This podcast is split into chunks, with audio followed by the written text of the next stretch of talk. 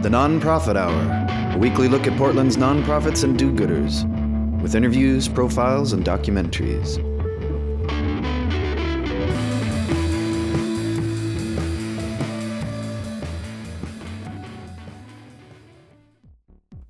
This is the Nonprofit Hour brought to us by the Media Institute for Social Change. I'm Jason Dennington. As we enter the holiday season and 2015 is winding down, we're starting to think about resolutions for the next year.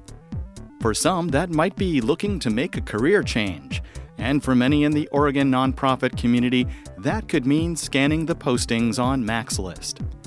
MaxList started in 2001 as a simple email thread for sharing job postings among a few dozen people, and has since grown to encompass a website, blog, networking events, an NAO specific job board, an ebook, and now even a regular podcast.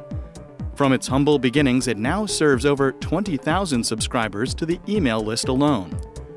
On today's show, we are joined by Mac Prichard, the founder of Mac's List, talking with Phil Bussey about the history of Mac's List, the role it fills in the local nonprofit sector, and job search and hiring strategies for both job seekers and employers to ensure that they both find the best fit for lasting success. In the second half of the show, we will hear an earlier interview that we are listening to in honor of the UN Paris Climate Change Conference and the landmark accord that they agreed upon this past Saturday. The Crag Law Center was founded in the summer of 2001 with a primary purpose of building the capacity of many dedicated individuals and organizations striving to create positive change. Their lawyers provide clients with legal solutions for local and regional groups that are fighting for effective change and are tackling sizable litigation challenges against well heeled corporations who can afford to hire teams of attorneys. Phil Bussey and Jenny Logan spoke to Ralph Bloemers, co executive director and staff attorney from Crag Law, about its founding and ongoing mission to help protect the environment and natural resources of our state. But first, we have another segment in our series of profiles of this year's Skidmore Prize winners. A few weeks back, you heard our interview with Nick Johnson telling us about Willamette Week's Give Guide. The Give Guide profiles 143 nonprofit organizations in the Portland area and through the end of the year provides a one stop location for researching and donating to the causes that they work on. You can find out more about the Give Guide at giveguide.org. The Give Guide also celebrates the work of four outstanding staffers from nonprofits who go above and beyond in their work through the award of the Skidmore Prize. Each week, we've been giving you a profile of one of these Skidmore Prize winners, and today we meet Rebecca Burrell of the Right Brain Initiative. We'll first hear a short talk that Phil Bussey had with her before listening to her acceptance speech from the Give Guide's launch party at Revolution Hall on November 3rd. Rebecca, thank you so much for joining us. Thank you. And so, the Right Brain Initiative, uh, tell us what that does. So, we are a program that is systemically building the arts into the public school system. So, we partner with school districts to help schools and help teachers integrate the arts with other subjects. So, children can begin to learn about math and science and reading and history while at the same time they're learning about movement and music and visual art. So, um, they're learning, they're finding new pathways to understand the material that they're expected to know, and they're able to learn to think creatively and critically. Can, can we take just a little bit of a step back then? And so, I mean, Portland Public Schools has notoriously lost funding for the arts and for music education. Um, is that where this program came out of, or did you pre exist? So um, we actually were launched in 2008. So we are a relatively new program looking to definitely fill gaps that exist within our local public school system. So it was the community coming together, um, public sector, the private sector, trying to figure out what they could do to pull resources to meet a community need. And how are how are the teachers finding you, or or are you going to the schools and offering your services? How does that relationship work? So the relationship is first with the school district. So again, we partner with them uh, to identify schools that would be great partners for the program. The school districts invest $15 per child. We, of course, match that $15 with uh, about three or fourfold with other funding streams. Um, and then schools become slowly introduced to some of our concepts in arts integration. They go through trainings. They engage in sample residencies with our professional teaching artists. So they, they work to build and design uh, together uh, programs in the classroom that integrate the arts with other subjects. I mean, it sounds it sounds like fun. Like it sounds like every school would want to have you guys there. It is really fun, and it's really um, I think we have to remind people sometimes too that yes, it helps kids understand the joy of learning, but it also is real learning.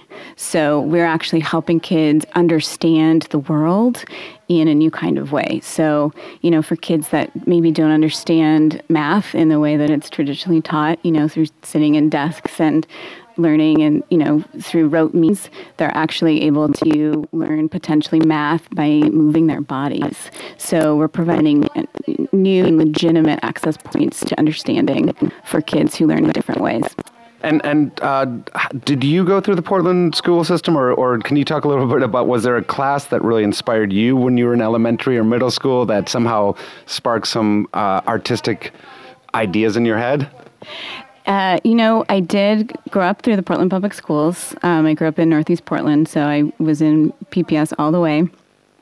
Uh, you know, I I think uh, for the most part, at least in elementary school, I had to get my arts learning through outside um, the school day. So I was, you know, able to get enough scholarships to study dance, and I was able to do things because I had supportive parents, um, things that I know not every kid gets to do.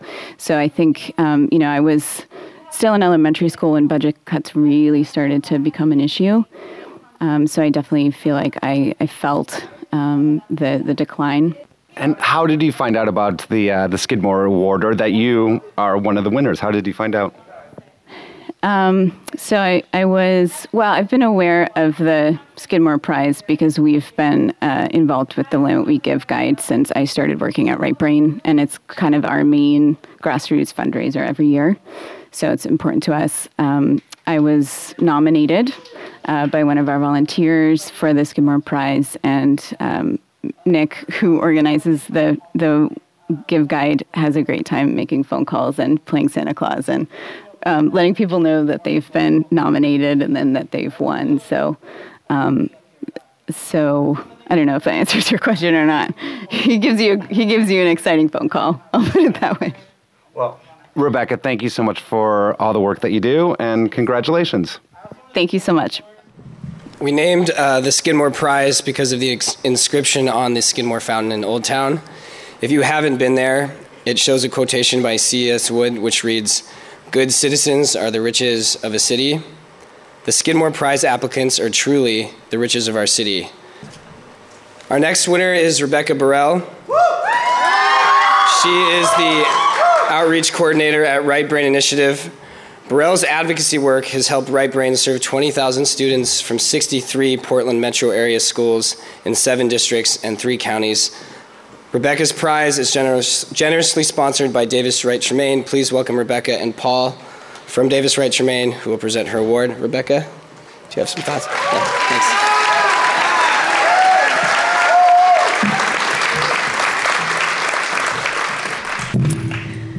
When Nick called me to tell me that I had won this award, I told him that I thought I needed a little bit more time to process that information. I think it's finally sunk in. Thank you so much to the Willamette Week um, for this incredible award. I uh, definitely don't work in isolation, so I want to start off by providing a few additional thank yous to folks who I felt feel have helped me along the way. I want to thank my colleagues at Right Brain, who are obviously all sitting over in that section. um, they inspire and challenge me to be better on a daily basis. I want to thank the many, many volunteers and community partners who blow me away every time they continue to show up to support this work and without whom I think our program would cease to function. I want to thank my husband Kevin, who puts up with all the weird hours that I work and has bailed me out of so, so many nonprofit emergencies. He's our number one most consistent volunteer.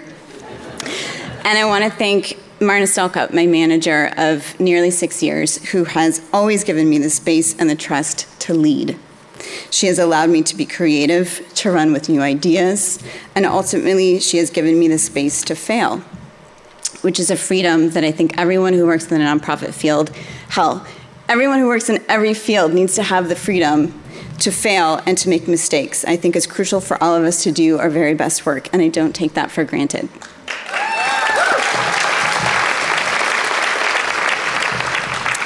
Now, I want to talk a little bit about the Right Brain Initiative, the program that I am so lucky to work for. Right Brain partners with our local school systems to make the arts a fundamental part of education.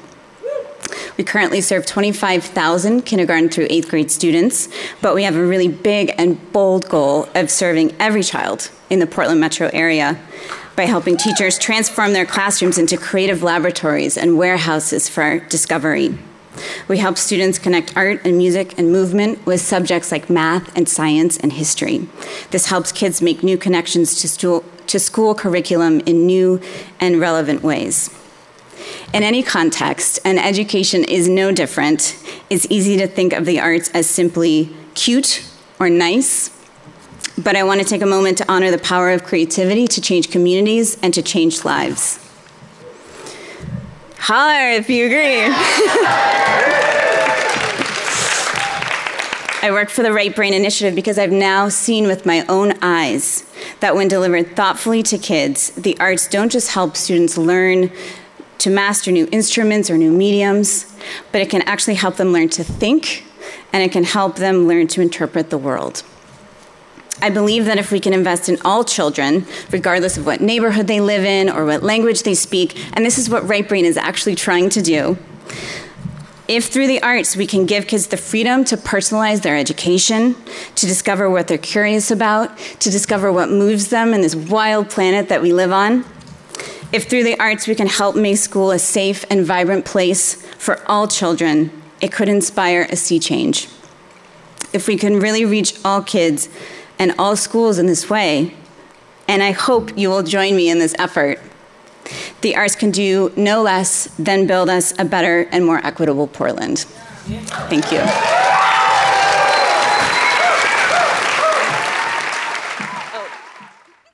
And now on to today's featured interview with Mac Prichard of Mac's List. Here's Phil Bussey.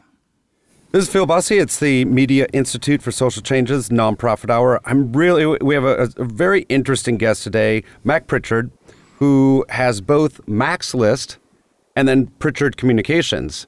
And let's, I want to start talking about Mac's List, which is really a powerhouse and a focal point uh, for staffing nonprofits.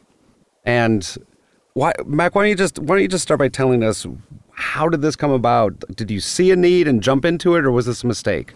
Well, it's a 14 year overnight success, Phil. We, uh, we attract a, a monthly audience, we're very proud of this, of about 80,000 people. Uh, but we began very modestly. I uh, had the good fortune, while though living in Portland, uh, to work in Salem for a number of years in government and politics there. And when I took a position at Portland State in 2001, I wanted to stay in touch with my old colleagues down in Salem. I didn't know if I'd ever go back, and but I wanted to stay on people's radar screen. And the way I did that was I put together a simple list of a few dozen names of people I wanted to remain connected with, and I started forwarding job postings. And that's how it began. Years went by, uh, and the list grew very slowly and modestly. But over the years, I heard from people who wanted to be on the list, and then from employers who uh, asked me to share postings. And uh, and when I started, you know, we all get job postings. We we all get that email that says, "Hey, if you hear of anybody, please pass this along." And that's how it began. It took off, however, when we turned it into a weekly newsletter, and then uh, that was about uh, seven years ago. And, and as we've added new platforms, it's grown and grown. And I, would think that one of the, the, the difficulties of a good problem to have of growing is that once you've gone past your initial initial circle of friends, mm-hmm.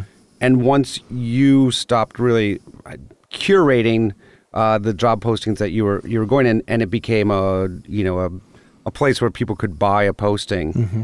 that was there a concern that as quantity went up, that quality might go down? The magic of the list is connection, and it's grown entirely by word of mouth. So we've never advertised. Uh, we've never done sales. Uh, well, candidly, we did try sales calls for a few weeks, and it, it was a disaster. And it taught us an important lesson, uh, which is an old one that employers know and job seekers uh, learn pretty quickly, I think. And it's this people hire people they know, or they hire people uh, who are recommended to them by people they trust.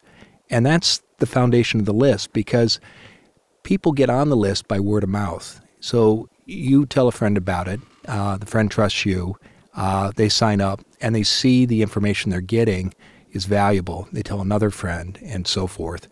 And, and employers come to the list in the same way, uh, either because they've been job seekers themselves or someone in their organization says, you should post on this list. So it's, to your original question, um, it's very much a community. And it's uh, and it is self curated and it's uh, it's it's self growing. If you could go back to when you've you know uh, ten plus years ago and give yourself some advice, uh, about how to launch Mac's List, how what would that be? Recognize, I, I, it's a great question. Um, for a long time, I didn't understand the value of what I was providing, the benefit that people were getting from the list. And I think that's an important lesson not only for someone who's managing an online community to to um, to learn, but for job seekers as well, because often when people do their their searches, uh, they see the, the, competition and they think it's uh, they don't do a good as job as they might in recognizing the value they offer to employers. So, um, I so the basic lesson I think would be to to if uh, recognize if you're providing something that offers a benefit, it's going to be valuable and people will want it. Can can you? Uh, I know it's different for each uh, person and each person looking for a job, but are there sort of a top three list of most attractive professional skills? Uh, I think it depends. I, I think that uh, it, it really depends on the occupation. And I think what employers are looking for from applicants most fundamentally is what can you do to help that employer? And what employers tell us uh, about interviews that frustrate them is when a, a, job seeker talks about the benefits of the position to them. This will be great because uh, it will help me pursue my interests in this field. Uh, I, I, support your mission. Uh, your office is conveniently located. Maybe they don't say that, but um, and those are all important reasons that somebody should pursue a job.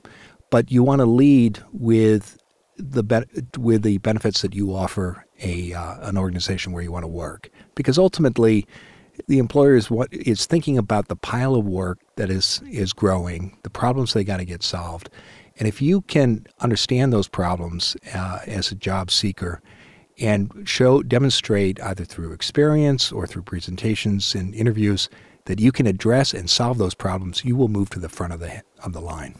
And and and Mac's List is is it all nonprofits? It's not, Phil. It's uh, private and, and nonprofit employers. And again, the positions come to us by word of mouth. And so as the list, as the community has grown, uh, the, the number and the variety of positions has grown. They are, for the most part, professional jobs. Uh, they require uh, uh, usually a college degree or a certain amount of education. Uh, they are focused in Oregon. Uh, our biggest market is Portland, which is, is, a reflection of the state's economy, but we do re- get jobs from all across the state. And I think it's interesting. To, I mean, it, it is a very, um, even though it's a large group of people that, that are using your list to find jobs or to market jobs, it's also is a fairly specific group of people. And again, they're not all working in nonprofits, but mm-hmm a lot of these people are not just looking for a paycheck; they're looking for meaningful jobs. Exactly. Uh, does that, that's that's a different creature? Yeah. Than than you know if uh, you know Intel was searching for somebody.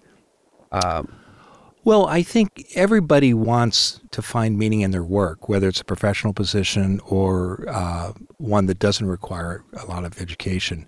And that meaning can come in, in many different ways. Uh, you know, the community, the, the workplace can be uh, just um, knowing how your work is making a difference in somebody's life. So it's not a it's not something that's limited just to the, the white collar occupations.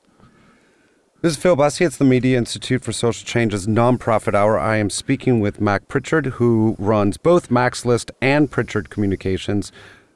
You brought some music in. I did. So the first song I'd like to share is one of my favorites uh, from my grade school days. It's Tennessee Ernie Ford singing 16 Tons.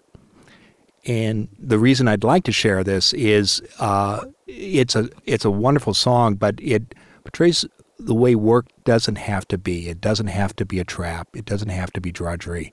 Uh, there, you can avoid that, and and and I know we'll talk more about how to make that happen. Great choice.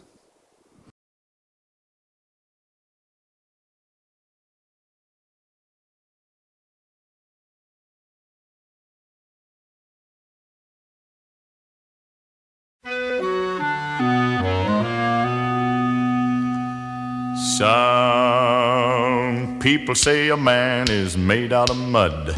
A poor man's made out of muscle and blood. Muscle and blood and skin and bones. A mind that's weak and a back that's strong. You load 16 tons. What do you get? Another day older and deeper in debt. St. Peter, don't you call me, cause I can't go. I owe my soul to the company store. I was born one morning when the sun didn't shine.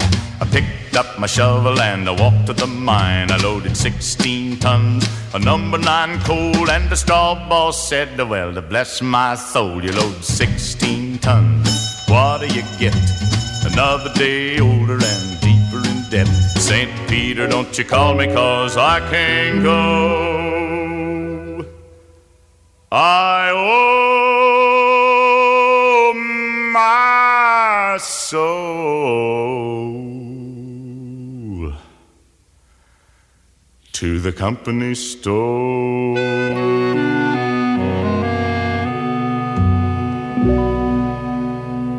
That was 16 Tons. What a great song to listen to during the workday.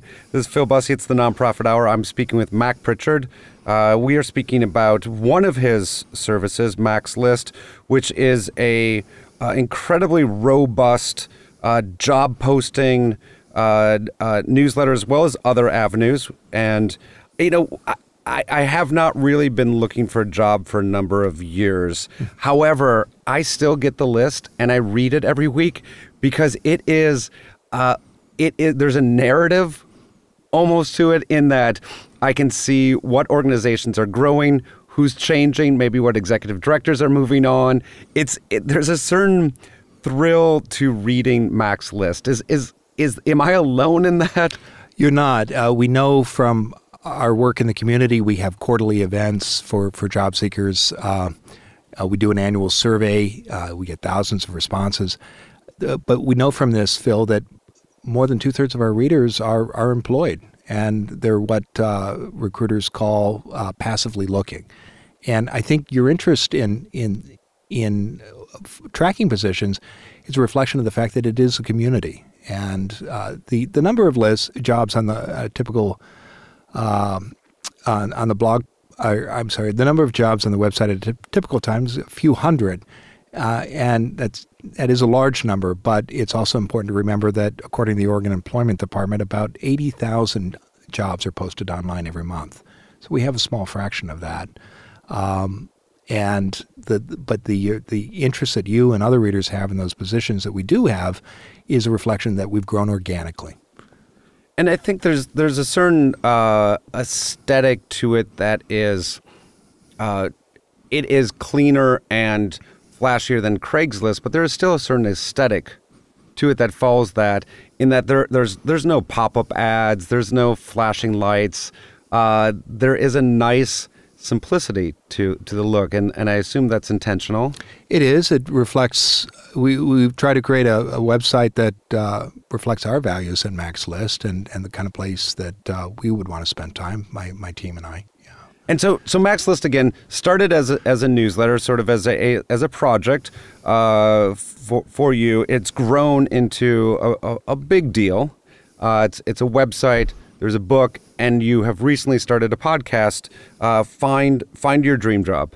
We have, and there's also a blog that has several posts a week. And the reason we provide all this information is because looking at job boards when you are actively looking for work is one important strategy, but it's not the only way to find work. Uh, in fact, there are estimates out there that as many as 80% of jobs are are never advertised. They don't appear on Mac's List, Monster.com, Craigslist, anywhere, uh, even in old-fashioned newspapers. And the and the reason that is so, it gets back to the point you and I were talking about at the start of the show people fill jobs by word of mouth, not because there's a conspiracy, but it's just a reflection of human nature. There's that connection. You want to reach out eh, to people you trust or know.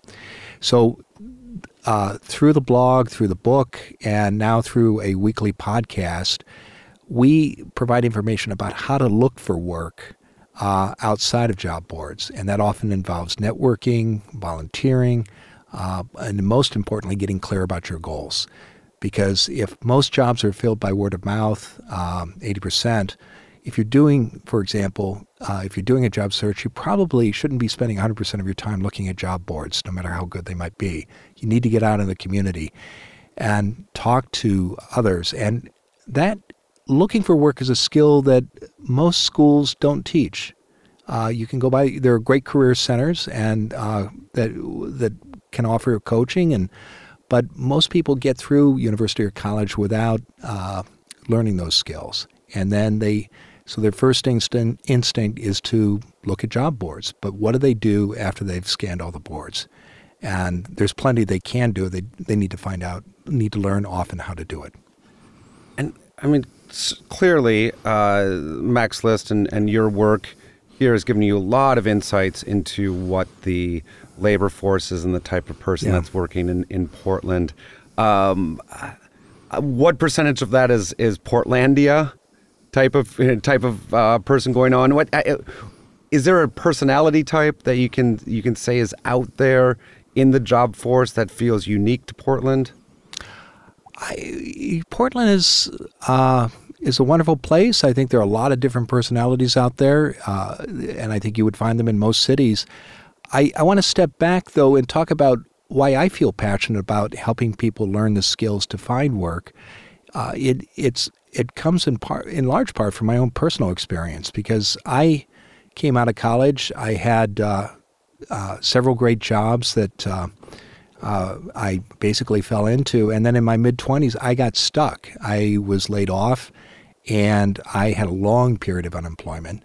And I didn't know what to do other than to pick up the paper every Sunday and look at the ads and send out resumes. And then after I did that on Monday morning, it, was a long week. Um, and so I share this story because uh, that happened to me not once but twice. And but I got out of those holes and found great jobs, and I've I've had a very rewarding career uh, that I'm grateful for.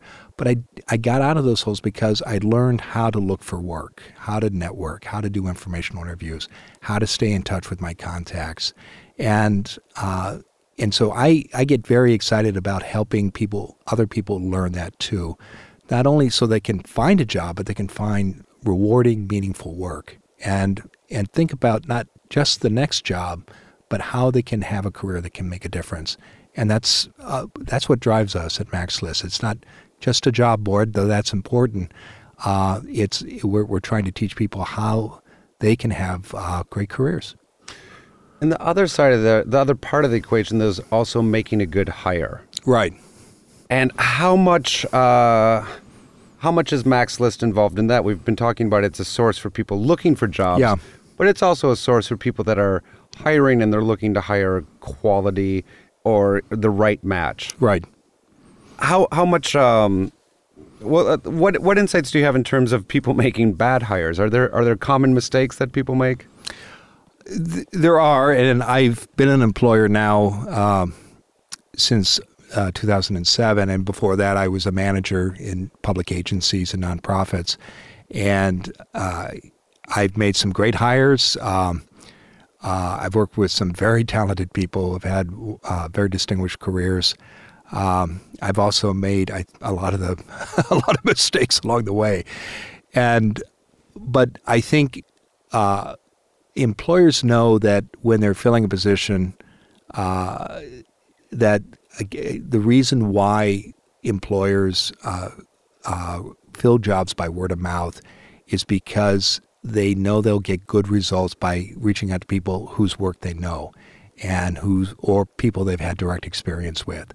So I imagine my list, uh, your listeners are thinking, okay, well, if I've never worked with anyone, how am I going to get a job with uh, that organization?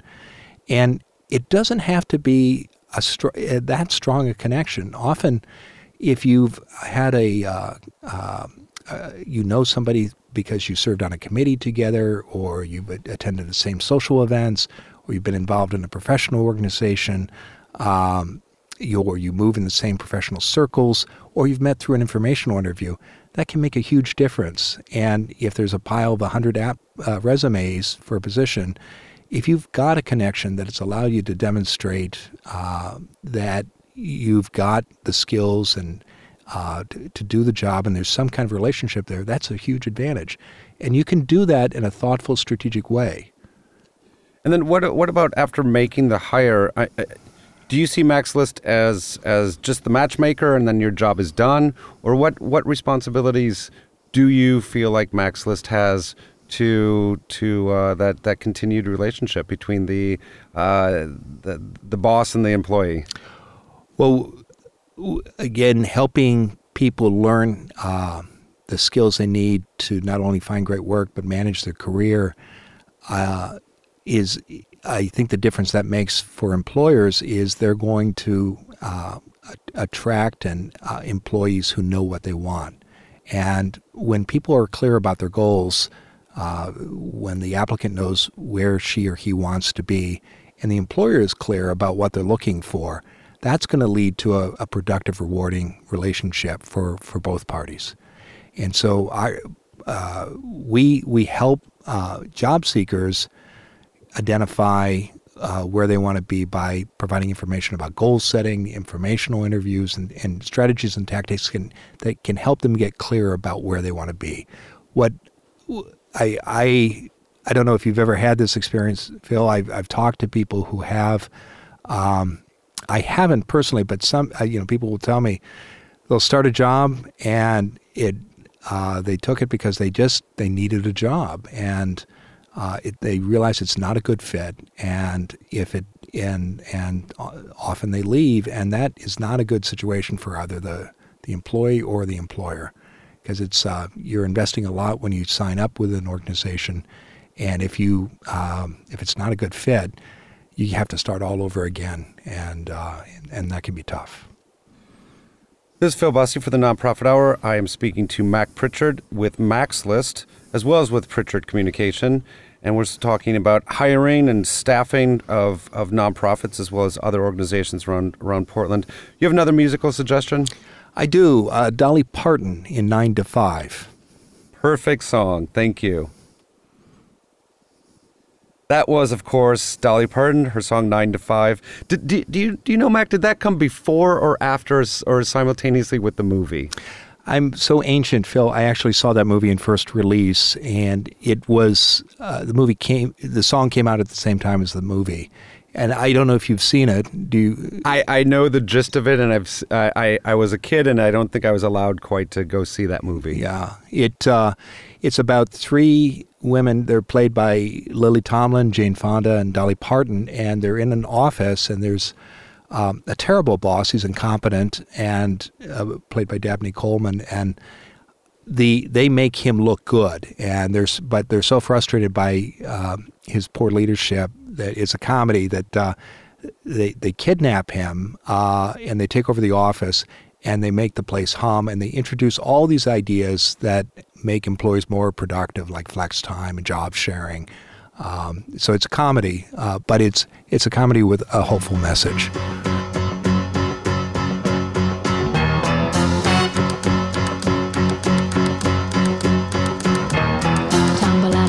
I stumble to the kitchen, pour myself a cup of ambition and yawn and stretch and try to come to life. Jump in the shower and the blood starts pumping. Out on the streets, the traffic starts jumping with folks like me on the job from nine to five. Working nine to five, what a way to make a living. Barely getting by, it's all taking and no giving. They just use your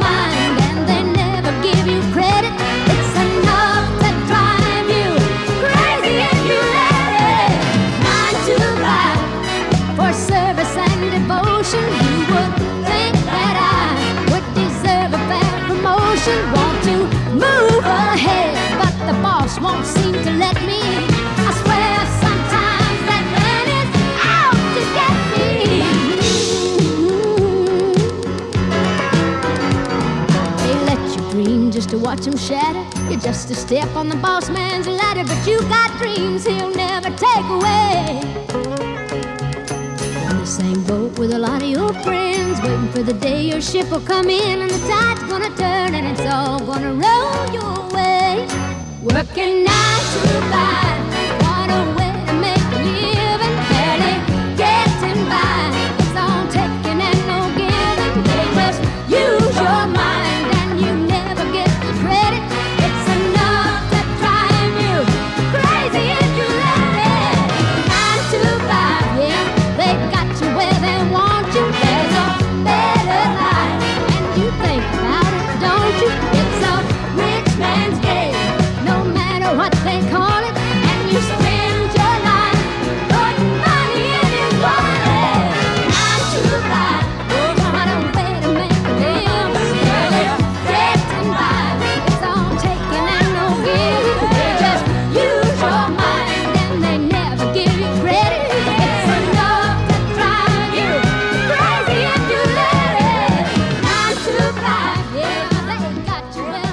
There, there are so many quality movies about bad bosses, are there not? Yeah, there are. I, I think that is indicative of of uh, how some people are suffering nine to five. Uh, Mac, when, when you started this, I mean, or let me let me phrase it differently. How surprised are you that that Mac's List has become an institution?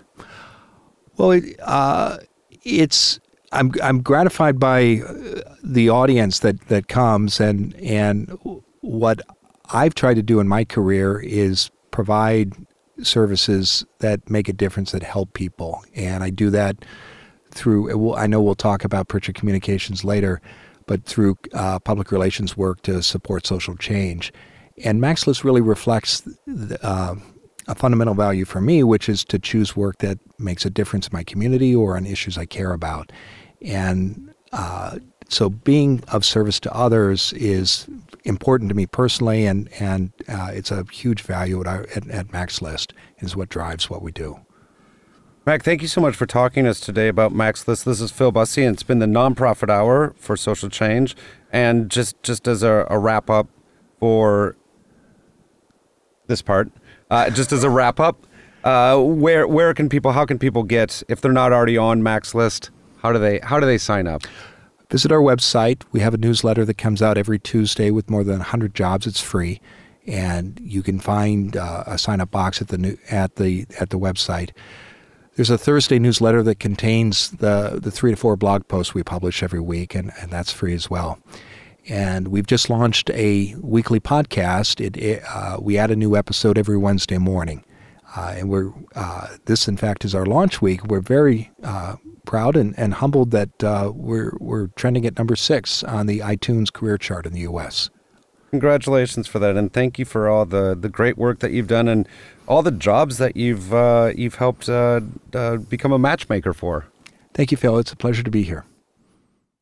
If you're just tuning in, we were listening to Phil Bussey speaking with Mac Prichard of Mac's List. I'm Jason Dennington, and this is the Nonprofit Hour Show on X Ray FM, brought to you by the Media Institute for Social Change. If you'd like to find out more about the Media Institute's programs, you can visit MediaMakingChange.org. And as always, if you have any suggestions for an organization that you think our listeners should hear about, you can let me know via email to jason.dennington at xray.fm. Next up, we have an interview in honor of the just completed Paris Climate Change Conference, in which we'll be speaking to Ralph Bloemers from the Crag Law Center. Here's Phil Bussey and Jenny Logan. Morning, Jenny. How are you doing? I'm doing well, Phil. How are you? I'm doing all right. I'm doing all right. So we are we are here today with the nonprofit hour on X-Ray FM. I'm Phil Bussey and my co-host Jenny Logan, and we're sitting here with Ralph Bloemers from Crag Law Center. Good morning. Good morning. And what what is it in a in a nutshell that the Crag Law, Law Center does? Well, basically, um, we set up uh, Crag in 2001 to provide access to justice to community groups, environmental groups, um, for free or as close to free as possible. So think of it as legal aid for the environment.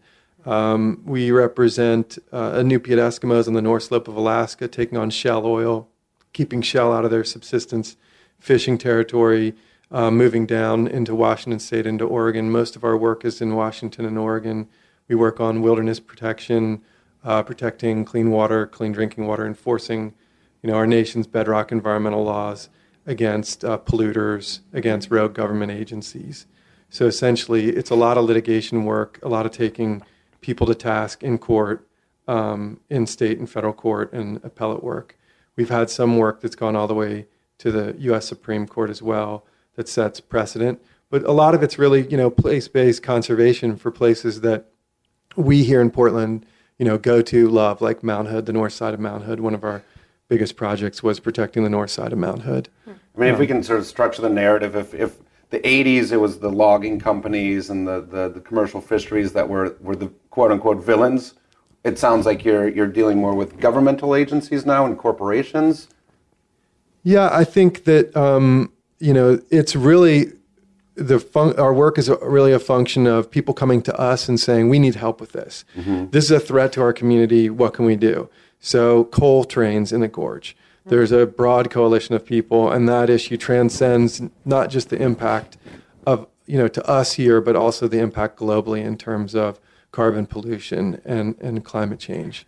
So, So- you know, Do most? Sorry, go ahead. no, So, do most of your cases come to you from just concerned citizen groups, or do you do outreach or education to get to get cases? Or We um, have more work than we can take on, and it's primarily word of mouth. I think that, you know, when we first started Crag, Chris and I were um, refugees from a big corporate law firm, and uh, we jumped ship and left.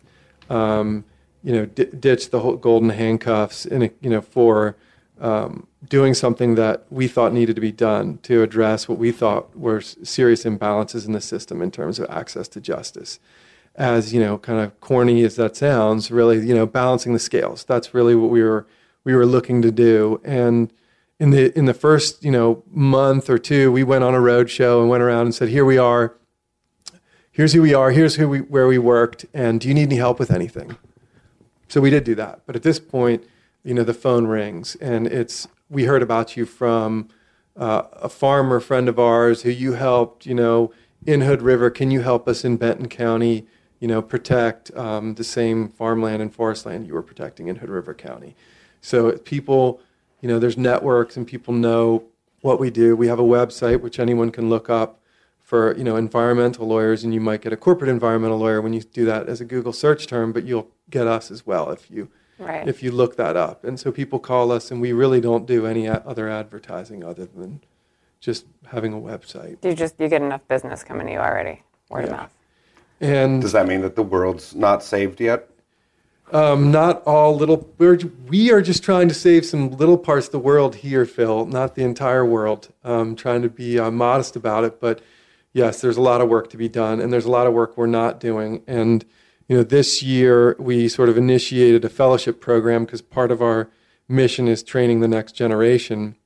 Um, and we have two people straight out of law school who are working with us um, and and getting the skills that they need to be able to go out into the job market after you know they've worked with us.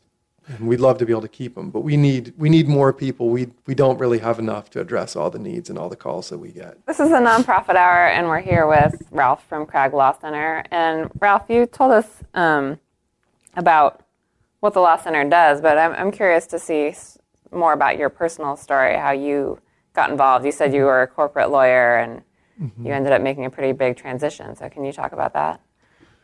Well, you know, you trace the origins back of what you do. I don't think you, when you make decisions in life, you don't always know exactly what the reasons are. And I think it, it was um, a couple years ago when the dam came out on the White Salmon River, when it was get, being blown up, and I was sitting there on the, on the banks of the river celebrating with a bunch of my clients, which were primarily um, older, gray haired people that had been working to protect that river from getting a bunch of dams on it. And I looked at them and I thought, wow, this really brings me back to why this, why I thought that I could do something and make a difference. And it, and it started with having grown up on a farm in Virginia and having to lose that farm and seeing how my mom uh, decided to sell it and, and not sell it for the highest profit, but sell it to someone who would continue what we had started there. And that was she sold it to a group of um, Cistercian nuns, and they still run the cheese farm there. And she got the bug and the bug of preserving land, and she convinced a lot of people around there to put conservation easements. And you go back to that part of Virginia, and it's still it's beautiful. It's not like other parts that have now been you know subdivided or strip mauled. Um, and and I think that was one of the you know things that I traced back that started back way before I went to law school or even thought I would go to law school. Law school was really for me a way to add some value to me to give me some tools to be able to do something. Exactly what that was, I didn't know. Um, I went. I, I knew that I liked the outdoors, um, and that wasn't a vague notion. I mean, I really did like it, but what I would do about it, and that I would see, you know, what I saw in terms of what the world needed. I had a couple professors in college that I would say somewhat radicalized me to the real American history of um, the imbalances of power. And, you know, I just went to law school to sort of get some tools and had some good influences there and knew that I wanted to do environmental work, but the path into that is difficult. The path Right. now is difficult for people out of school into a job. And the, the And path so- is difficult because there's not there's not necessarily money there, or that there. I mean, because before you were saying there's a lot of opportunities and there's a lot of need for this. Uh, so why why is there not? Uh, why is the path difficult? I think the ba- path is difficult because school is expensive, because there's not a lot of money in public interest work, um, and you have to be prepared to make some. uh, You can call them sacrifices, but I like to think of it as adjustments in your lifestyle. Because if it's sacrifices, I think it's too too big for people to take on. But really, frankly, in terms of how you live, and you know, I said we're supported by the community, but we're also supported by people who are prepared to work for pretty much not a lot of money, um, and that's part of it. Um, so, you know, I graduated. I had the opportunity to go work at a big corporate firm, which was great experience to see, you know, um, to see how that operated. I mean, to be the man, you got to know the man. Um, so, you know, Chris and I met there, and we planned our escape. Um, and you know, we didn't burn any bridges with that with with the people there, um, but we just felt that we had a different calling to do to do something else and um, we just left and and worked for free for about a year and a half, two years, while we built um, Crag up, and we started winning cases. And it was kind of the right time, in a way, because uh, Bush was in office, and he was shredding, trying to shred our nation's environmental laws with a variety of regulatory changes, and we were in the thick of fighting that um, for clients. And so it was it was a it was an important time for us to have made that move, and I think you know, our success is a combination of um, the communities that we support being really committed. When we take cases, we really look for clients that are really, you know, going to spend the time to um, help us with the work. So, like the communities in Hood River, they turn out, um, they they vote, they uh, try to influence the decision makers, and they'll do you know the work to get you the documents that you need to bring these cases. And so, it's really the f- it's all about helping the community and i think that sort of that seed corn started with sort of seeing what happened to the to the family farm back in virginia and wanting to continue that Do you remember that day that, that you left the uh, the big firm, which we don't need to name, uh, if you don't want to? Uh, do you remember that day and and uh, the what what feelings you were going through?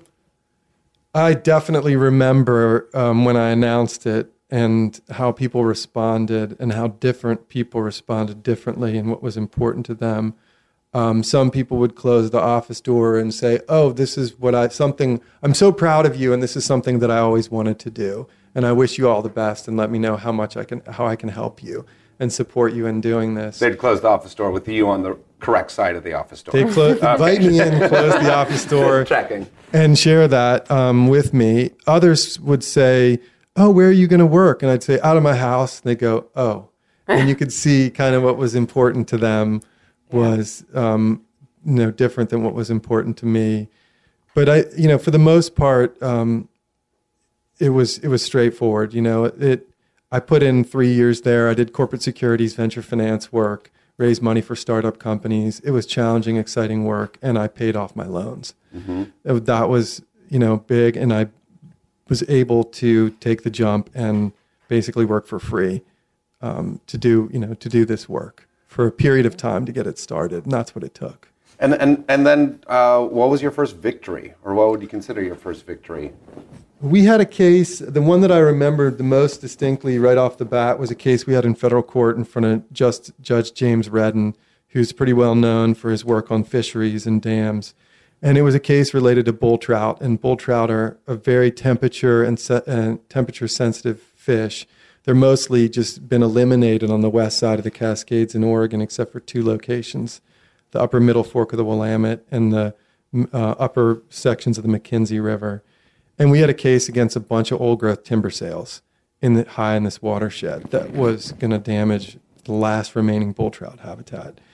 And Chris um, Winter, who also you know jumped ship and, and started this with me, and I hitched myself to that bright star. Um, you know, we worked on this thing together. He brought the case, and and I helped him with it. And we were sitting there in the courtroom, and we were you know challenging the Fish and Wildlife Service. So you would think we would have to go first. And James Redden, Judge James Redden, walked in and said. Um, well, normally the plaintiff would have to make their argument first, but you guys have dug, dug such a big hole for the Fish and Wildlife Service. They're going to have to go first and see if they can get themselves under out of it. And under the table, I was, you know, pulling my arm like, yes. um, and uh, that was a pretty awesome feeling. And we had um, the last old growth timber show, sales in the Gifford Pinchot Task Force was our next case. Excuse me, in the Gifford Pinchot National Forest for the Gifford Pinchot Task Force. We s- pretty much closed the books on the old growth timber sale program in the Gifford Pinchot National Forest for that group. That was our next case. It was five massive old growth timber sales. Um, and then after that, pretty much one of the biggest projects that we've worked on over the last decade, and it's still ongoing, is the effort to protect the north side of Mount Hood. And that started in 2001. And what what are the threats on the north side of Mount Hood? We got a call from a pear farmer out there that said that the county had traded away the county's, the people's watershed to Mount Hood Meadows to develop a destination resort. And can you help us? And we said, well, we'll look at it. And they said, well, we've already talked to a couple lawyers in larger firms, and they said, we have no case. And we'll look at it, we said. So we looked at it and we challenged the land trade, prevailed in the Oregon Court of Appeals, and that led to a mass, uh, a big settlement process. Um, and we ended up with a wilderness bill that passed and Obama signed into law in 2009 for 125,000 acres of wilderness on Mount Hood, uh, 85 miles of wild and scenic rivers, and um, another land trade to basically trade all the land that Mount Hood Meadows owned on the north side for land in government camp. And that's pending this summer, where the land on the north side has to get valued and the land in government camp has to get valued and they'll swap. And then if, if that goes through, then Mount Hood Meadows will be able to develop um, a s- much smaller piece of land um, in government camp. And then the land on the north side of Mount Hood that's in the watershed, that's wild, will remain undeveloped. And it's a pretty special That's a major place. victory. Yeah, it's that's a major victory. And we never expected um, when we first started to get such high profile kind of important work. But in, we've had other cases that have taken us all the way to the U.S. Supreme Court So it's we just feel very fortunate to be able to uh, represent people doing this work that you know in their local communities. And now there's a lot of work that we're doing, Phil, on um, climate and energy, coal trains, liquefied natural gas, um, things related to our future of our water resources, Nestle bottling water in the gorge. Um, so you know the issues um, keep changing, and we keep learning about new areas of the law and new areas of you know commerce that we, that are affecting our communities. It's hard to point to one thing. Really. We, we are talking with Ralph Bloemers, who's a staff attorney for the Crag Law Center. Uh, another song that you want to, to play for us? Well, um, I was thinking that uh, to go local with Casey Neill and um, suggest that you play uh, Dancing on the Ashes of Multinational Corporations. Dancing on the ruins of multinational corporations. Dancing on the ruins of multinational corporations. Ha, ha, ha, ha, ha. Say goodbye to plastic and goodbye to cars. No more convenience stores. Hello to stars. No more Wall Street and no more Pentagon. Thinking about these things makes me happy. We're dancing on the ruins of multinational corporations. Dancing on the ruins of multinational corporations. Dancing on the ruins of multinational corporations. Ha ha ha.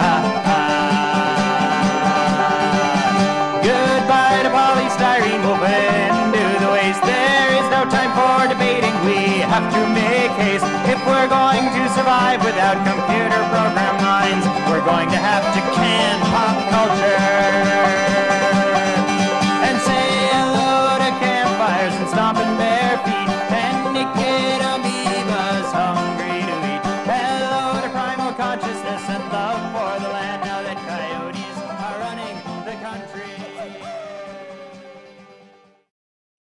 Uh, thank you, thank you all. Thank you, uh, uh, Ralph Bloemers, the executive director for the Crag Law Center, for joining us, and thank you guys for all the good work that you're doing and, and really helping to uh, conserve uh, land and, and protect the protect the environment that we live in. You have you have one more thing to say. No, I was just going to say thank you so much for having us and uh, giving us this opportunity to talk about Crag and promote environmental activism. Thanks Uh, for being here. Absolutely, and I think we're gonna, if I can make a request, we're gonna go out with uh, Warren Zevon, send us lawyers, guns, and money.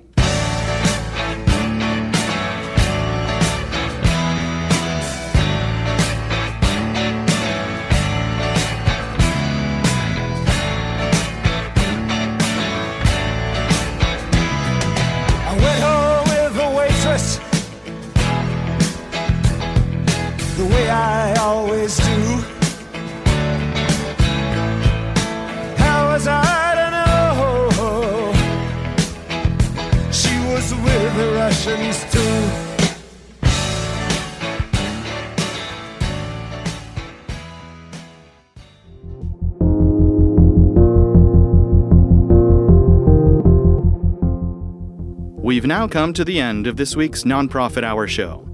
The show has been produced and edited by myself, Jason Dennington, and is recorded at the production studios of X Ray FM. You can follow us on Facebook or via our Twitter handle at Nonprofit Hour and find archives of past shows on our SoundCloud page. We'd like to thank our guests on the show this week Mac Prichard of Mac's List and Ralph Bloemers of Crag Law Center. We'd also like to thank the Media Institute for Social Change, our regular hosts Phil Bussey and Julie Falk, as well as one of our original hosts, Jenny Logan, KXRY Radio, X Ray FM, and most of all to you, our regular listeners. Thanks for tuning in, and we hope to have you join us again next week at noon on Monday for the Nonprofit Hour.